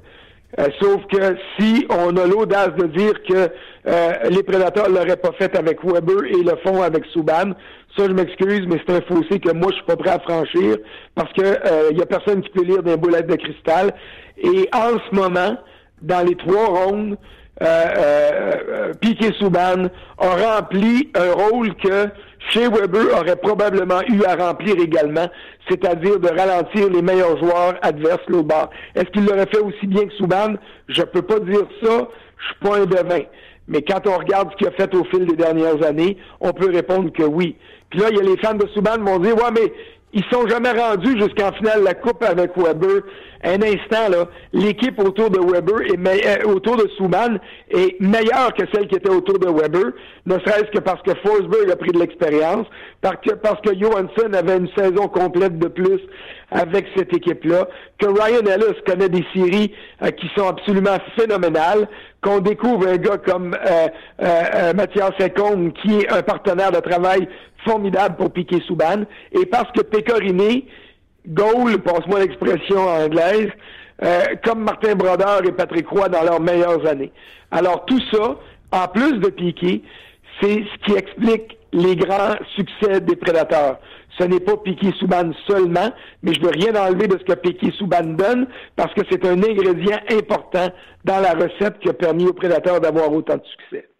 Euh, OK, euh, tu viens d'en parler. Je vais te faire entendre euh, Larry Robinson, qui était avec Tony Marinero hier sur le TSN 690 à Montréal. Ça vient de Larry Robinson. Moi, j'ai beaucoup de respect pour ce monsieur-là. On lui a posé la question de l'apport de Piquet Souban dans, ces succès-là des prédateurs de Nashville. Écoute bien, Larry Robinson dévier la, la conversation. Well, yeah, he's played. He's played very well. He's played very well. I wouldn't say he's the sole reason that they're going to the Stanley Cup Finals, though.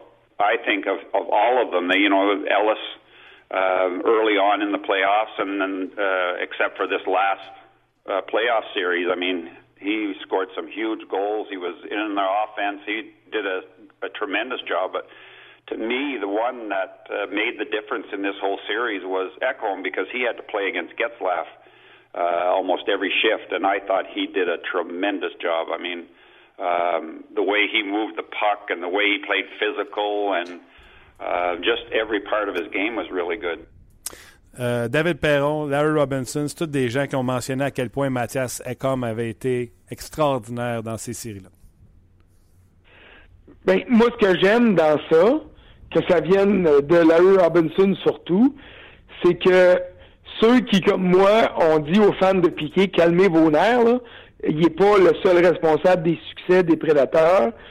On s'est fait fustiger, on s'est fait critiquer, on s'est fait euh, garrocher des insultes. Je me suis même fait traiter de raciste, imagine-toi donc. Ouais, moi aussi. Alors, peut-être que si ça vient d'un gars comme Larry Robinson, qui est au temple de la renommée, qui a gagné des Coupes Stanley, qui est euh, probablement le meilleur défenseur de l'histoire du Canadien de Montréal, avec euh, euh, off- avec deux, trois autres, là, parce que est-ce que est-ce qu'on peut dire que Doug Harvey était meilleur, peut-être, puis Jean-Claude Tremblay aussi. Mais anyway, parmi les meilleurs défenseurs du Canadien, qui est dans les 100 meilleurs joueurs de l'histoire de la Ligue nationale de hockey, je pense que ceux qui me traitent de raciste, puis qui me traitent de, de ci, puis de ça, ils, ils vont y penser à deux fois avant de traiter Larry Robinson de raciste aussi. Fait que ça permet d'atténuer un petit peu les passions. Et pour ça, euh, j'adore le commentaire. Et les, les fans de Piqué, puis là, je m'adresse à vous là, directement. là. Est-ce que vous pourriez accepter une fois de temps en temps que de dire que Piqué Souban n'est pas nécessairement le meilleur de son club, ça veut pas dire que c'est un jambon. Ça veut dire que les autres aussi sont très bons, ce que vous ne semblez pas être en mesure de comprendre. Quand on prend les prédateurs de Nashville en ce moment et qu'on fait la liste des candidats au trophée Connie Smythe, mettons qu'on vote aujourd'hui, là. Est-ce que le nom de Piqué Souban va être avant celui de Pécoriné? Si tu me réponds oui à ça, je t'enlève ton droit de vote tout de suite, là. Ça n'a pas de bon sens. Est-ce qu'il va être en avant de Philippe Forsberg? Est-ce qu'il va être en avant de Ryan Ellis? Ça peut pas être vrai. Alors, si avec- avec- pas le meilleur, le premier candidat dans son club pour le trophée Conn Smythe, ça peut peut-être vouloir dire que les autres ont aussi un apport important au succès de leur équipe. Et je suis très content d'entendre cet extrait-là. Parce que euh, les fans de Souban qui croient qu'il y a juste lui à Nashville, puis que sans lui, Oups, on l'a-tu perdu pour de vrai? Ça fait un petit flash puis ça revient, mais là. ça fait... ça- problème d'Internet pour notre connexion, peut-être? Ouais, Skype a l'air de faire. Petit problème avec Skype. Parce que lui, il est sur sa ligne dure à la maison. ça vient d'un gars comme là. Ah, Là, moi, je t'entends comme si tu me parlais. Là. Ah, bon, parfait. Excuse-moi, François. T'avais perdu pendant un moment. T'es-tu toujours. Ben, moi, je vous ai pas perdu. C'est ta, ta, ta machine, je sais pas, t'as appelé ça Max quelque chose, là. Fait que ça marchait pas fort. Ah, tu vois, elle pas habitué qu'on se rende à un heure et quart, Mais ce que je disais, Oui, vas-y. ce que je disais, ce que je disais, c'est que je suis heureux de voir que ça vienne d'un gars comme Larry Robinson, parce que peut-être que ça va faire prendre conscience à ceux qui disent Ouais. que tous ceux qui sont pas à genoux puis à quatre pattes devant Piqué Souban euh, euh, sont des moins que rien. Ben peut-être que ça va leur ouvrir les yeux puis les oreilles, puis ce qui est entre les deux oreilles aussi un petit peu. OK. euh, je vais enfiler euh, mes questions plus rapidement parce que j'en ai beaucoup. Puis, tu sais, on est rendu là une fois par semaine. Fait que c'est sûr que je me garde, même si c'est rendu un quart. Euh, Sim. Non, il n'y a pas de trop. Vas-y, vas-y. Sim Serve 92, je sais pas lui qui connaît les noms par cœur des gens. Là. Lui, premièrement, il, il aime ton opinion sur, sur ce que tu as dit sur Forsberg. Par contre, il te donne une statistique. Tu as donné celle des Penguins de Pittsburgh en match numéro 7 euh, à la maison. Lui, te donne les Sénateurs d'Ottawa en match numéro 7 à l'étranger. C'est zéro victoire, 4 défaites. Ils sont dus. Euh, euh, tu peux dire à Sim Servant que c'est pas juste à l'étranger, c'est à la maison aussi. Les sénateurs n'ont encore dans leur histoire jamais gagné un match numéro 7. Arrête donc. Ça a commencé avec leur première présence en séries éliminatoires, match 7 contre les euh, euh, les de Buffalo. J'étais sur place. Un but que Ron Tugnut a donné en prolongation. Là, il avait voulu mettre de la moutarde sur sa mitaine, puis la rondelle il a glissé de la mitaine, puis c'est allé derrière lui. Donc, depuis la première fois qu'ils sont allés en série contre Buffalo, les sénateurs l'avaient perdu en 7 et ils n'ont jamais encore gagné une série en 7. J'étais en train d'écrire ça, j'ai parlé de ça avec Marc Méthode hier. Puis il a dit, écoute, on est au courant de ça, je suis conscient de ça. Je suis né à Ottawa, j'étais un fan des sénateurs. Mais il dit, ce qui s'est passé dans l'histoire, ça compte plus. C'est plus le même club, c'est plus le même coach, c'est plus les mêmes joueurs, euh, c'est plus la même, c'est plus la même dynamique. Alors j'ai hâte de voir ce que ça va donner demain. Euh, Jean-Gabriel Tremblay demande est-ce que le Canadien devrait s'intéresser au troisième choix au total détenu par les Stars de Dallas, que Jim Neal a dit qu'il pourrait l'échanger? Euh, je, te, dirais, pose la question à Stéphane Leroux. Parce que, honnêtement, je, ne suis plus assez le hockey junior pour dire oui, ça vaut absolument la peine que le Canadien fasse un bon parce que le troisième va valoir la peine. Euh, c'est bien évident que la logique veut que si tu repêches troisième, tu devrais logiquement avoir un meilleur joueur que le club qui va repêcher quatrième. Sauf qu'on sait que le repêchage, c'est pas une science exacte. Donc, à ce niveau-là, je te dirais que le Canadien, comme tous les clubs, doit se monter prudent. Mais repêche comme du monde. Peu importe où tu repêches, il euh, faut que tu repêches le meilleur qui est disponible. Oui, puis euh, s'il joue au centre, je suis preneur. S'il joue pas au centre, tu me repêches un défenseur, troisième au total, je boude. ouais, mais ton troisième défenseur que tu vas repêcher, euh, ton troisième joueur que tu vas repêcher, si c'est un centre, là, ça va prendre trois ans pareil avant qu'il vienne être ton centre numéro un. Ça va prendre quatre ans, ça va prendre cinq ans. C'est peut-être pas. Ça, aiderait par le biais du repêchage d'en avoir au sein de l'organisation, mais ça ne veut pas dire que ça va venir colmater euh, le gros trou que le Canadien a au centre du premier trio dès l'an prochain. En tout cas, note aux gens, euh, regardez-le, il joue pour les euh, Windsor, Spitfire Windsor. À la Coupe Memorial, celui qui est considéré comme le troisième meilleur attaquant de ce repêchage s'appelle, c'est un joueur de centre, il s'appelle Gabriel Villardi. Fait qu'on le regardera à la Coupe Memorial. je veux te parler des sabres de Buffalo. Jason Botterill a été nommé directeur gérant de cette équipe-là. Et lui, a dit des choses comme euh, une équipe de. La Ligue nationale de hockey, c'est comme ça qu'il a dit. The NHL is drive by sentiment.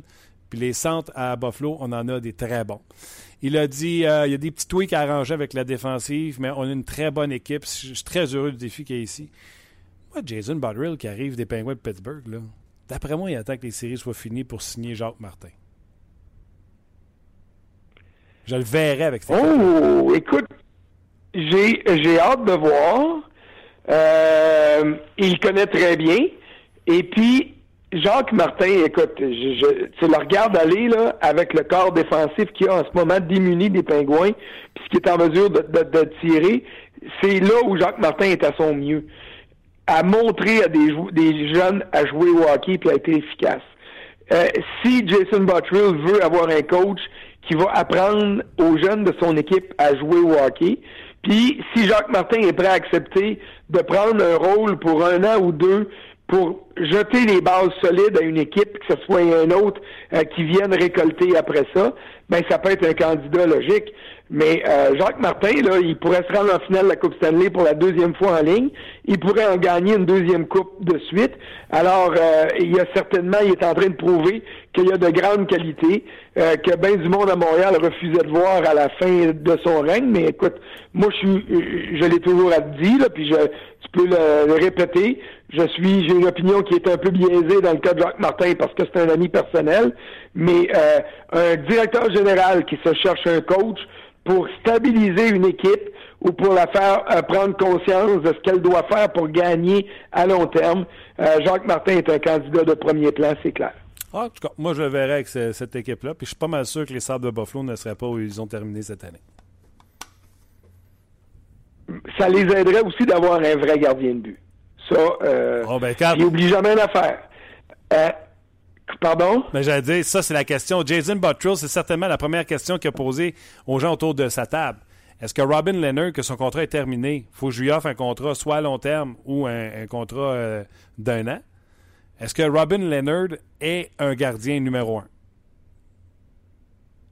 Ben, pour moi, ça ne l'est pas. Puis il l'a prouvé. Et puis, à Buffalo, avec Robin Leonard, on a vu exactement ce que plusieurs directeurs généraux ont fait dans le passé comme étant les pires erreurs. euh, euh, quand tu regardes Tim Murray, c'est lui qui avait repêché Robin Leonard. Il est allé chercher Leonard à Ottawa comme s'il voulait absolument prouver à tout le monde qu'il avait eu raison de le repêcher. Alors, tu te trompes deux fois plutôt qu'une, au lieu de dire, garde, j'admets mon erreur, je l'ai vu plus gros qu'il est, passe par-dessus puis je vais m'en trouver un meilleur. Alors, euh, ça, c'est laissé de côté. Mais moi, je vais te poser une question, là. Jason Buttrill, là, c'était l'adjoint de qui dans la Ligue nationale? De, à Pittsburgh, de, le, le, directeur gérant. Euh, de Jim Rutherford. Jim Rutherford, oui. Et ça se peut-tu que les Penguins de Pittsburgh aient un maudit bon vétéran gardien de but à donner pour être sûr de pouvoir protéger euh, euh, Matt Murray au repêchage d'expansion? Oui, et peut-être que Marc-André Fleury serait intéressé d'aller jouer pour un, un gars qu'il connaît un gars qui connaît, avec un bon club de hockey, là.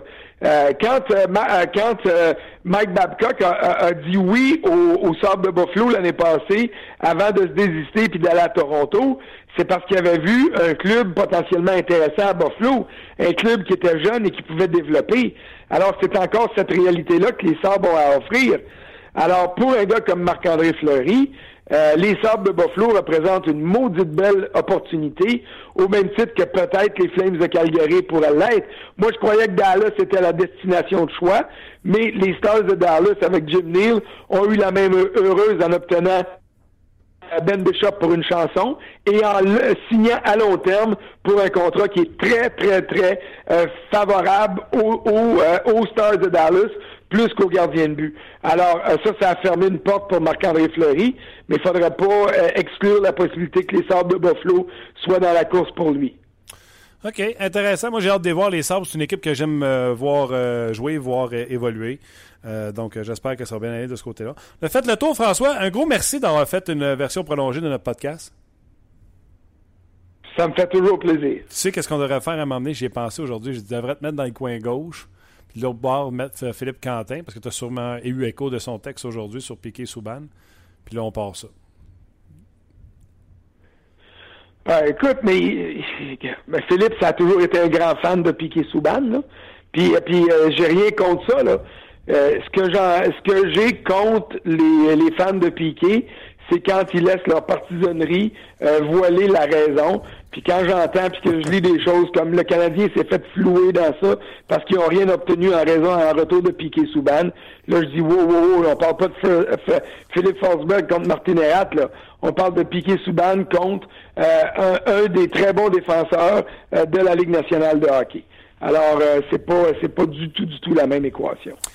Prends soin de toi François, puis on continue de te lire sur le rds.ca, puis on se reparle bientôt. Ça marche. Salut, bonne journée. Bye bye. C'était euh, François Gagnon. Vous pouvez lire euh, sur le rds.ca. C'est le contributeur euh, le plus régulier sur ce site. C'est une machine à écrire. Absolument. Il y, aura, il, y aura, il y, aura, beaucoup de textes à venir, évidemment, sur sur les séries éliminatoires, il y en a eu plusieurs depuis le début euh, des séries. OK. Les commentaires, euh, des, euh, il y en a beaucoup. J'ai vu ça. Oui, beaucoup. J'en ai lu quelques-uns à François, entre autres. Oui, vous avez répondu aussi à beaucoup de questions qui ont été devancées par, par toi-même. Ouais, ben, par rapport à Marc-André Fleury, là, des Sables de Buffalo. Il y en a plusieurs auditeurs, je pense que c'est PA qui, qui, qui vous posait la question est-ce que Buffalo pourrait être une destination possible pour, pour Fleury, mais vous lui avez répondu avant même qu'on puisse la poser. Donc, merci. A Raphaël aussi qui a écrit euh, euh, tout au long de l'émission. Bon, mais Raphaël, il suggère euh, Reinhardt pour Fleury. Je pense que les Pingouins sont plus dans une situation de dire y a-t-il quelqu'un qui veut le prendre avec son argent? Ça va pas coûter Sam Reinhardt. Ça va coûter beaucoup moins cher. Beaucoup moins cher que ça. Euh, Michael, par rapport à la transaction, parce que ça a été, ça a été évidemment un sujet de discussion intense pendant l'émission, je, je referai la même transaction aujourd'hui. Weber est dominant avec le Canadien. Le Canadien a limité les Rangers à très peu de buts durant la série. Euh, c'est l'attaque du Canadien qui est inférieure à celle des Prédateurs et qui fait la différence. Euh, mais il dit, il jette quand même le blâme sur Bergevin euh, qui a été incapable d'améliorer son attaque. Mais bref, lui, il ferait la même transaction aujourd'hui. Maxime rajoute Subban et Ekholm jouent contre les meilleurs trios adverses depuis le début des séries. Ils ont limité les trios de Taves, Tarasenko et Getzlaff à très peu de points. Ce sont eux qui ont les missions défensives, alors que UC et Ellis ont des match-ups un peu plus faciles. Subban peut jouer en défense au moins aussi bien que Weber, en plus d'être un patineur bien plus fluide, d'avoir une relance bien plus efficace et d'être plus jeune avec un meilleur contrat. Je ne vois pas comment le Canadien pourrait refaire cet échange. C'est Maxime Comme qui a rajouté ça. défensivement, Weber et euh, malgré là, que Subban et Ekam font du gros travail, le défenseur dans toute la Ligue nationale de hockey, pas sur 10 matchs, sur 82 matchs, qui a donné le moins de buts à 5 contre 5, c'est chez Weber. C'est pas parce que euh, il joue pour la meilleure équipe. là. Euh, puis ses partners, ça a été Beaulieu, ça a été Emeline, ça a été euh, Markov, ça a été. Oh ouais, c'est les ça. Chaise musicale. Mais tu sais, encore là, c'est, chez Weber amène quelque chose au Canadien que le Canadien avait besoin et qu'encore aujourd'hui, même si on défaisait la transaction, Souban ne pourrait pas amener au Canadien. Et Souban amène quelque chose aux prédateurs de Nashville que eux, ça leur convient. Puis, euh, écoute, ils ont littéralement quatre défenseurs numéro 1 et 2. Absolument. Oh, là, ouais. Si tu veux dire, il y en a un qui est 1, l'autre qui est 2, un et 2. En fait, il y a eu plusieurs commentaires sages. Tu sais, comme j'ai de la misère encore à dire dans ma bouche que c'est un défenseur numéro 1. Ouais. Mais David Perron a parlé de lui. Oh, Larry Robinson. Larry Robinson. Euh, Pierre Lebrun plutôt a parlé de lui. Ah, puis je pense que on- a- c'est ça, je m'en, allais ajouter. Il y a plusieurs commentaires sages par rapport à cette transaction-là sur, no- sur notre page. Tu sais, François parlait de. Des fois, il reçoit des commentaires euh, à gauche et à droite. Moi, c'est ce que les gens ont fait.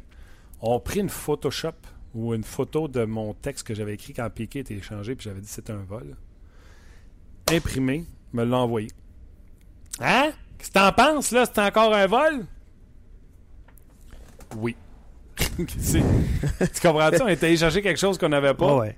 Non, mais pour, la, pour l'avenir aussi avec les jeunes qui s'en viennent, tu sais, il va jouer un rôle différent. Je pense qu'après un an, c'est sûr que les prédateurs sont à finale. Fait que les, les gens font 1 plus 1 égale 2. Là.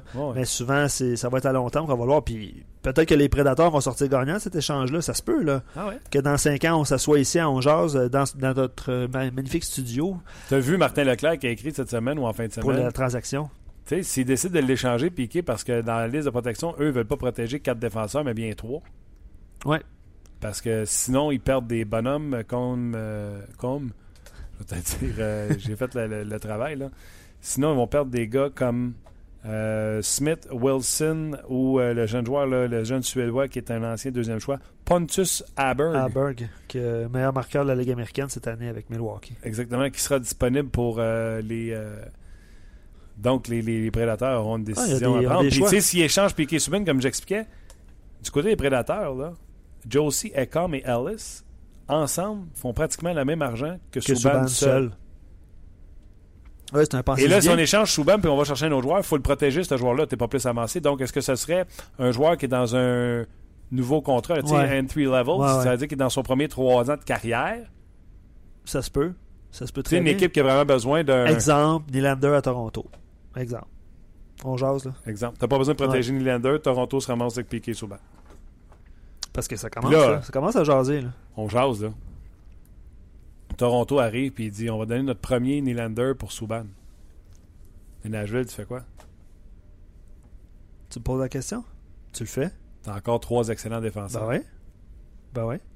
Puis je, je connais pas leur réseau des filières par cœur. Il y a peut-être un autre Il y défenseur a, il qui y a- il y a une là. petite coche entre les prochains bons puis ceux qui sont là présentement. Il y a un petit gap. Tandis qu'Anaheim, comme on parlait avec Oui. Pierre Lebrun, là, sont Oui, tous oui. prêts à arriver. Ouais, ouais. Mais eux, Tu c'est chez Theodore, était dans, dans les Ouais, puis c'est un défenseur de la Ligue nationale de hockey. Montour joue. Je veux le rappeler là, pour euh, les gens de mon pool qui m'écoutent. Montour joue. Je vais juste le rappeler.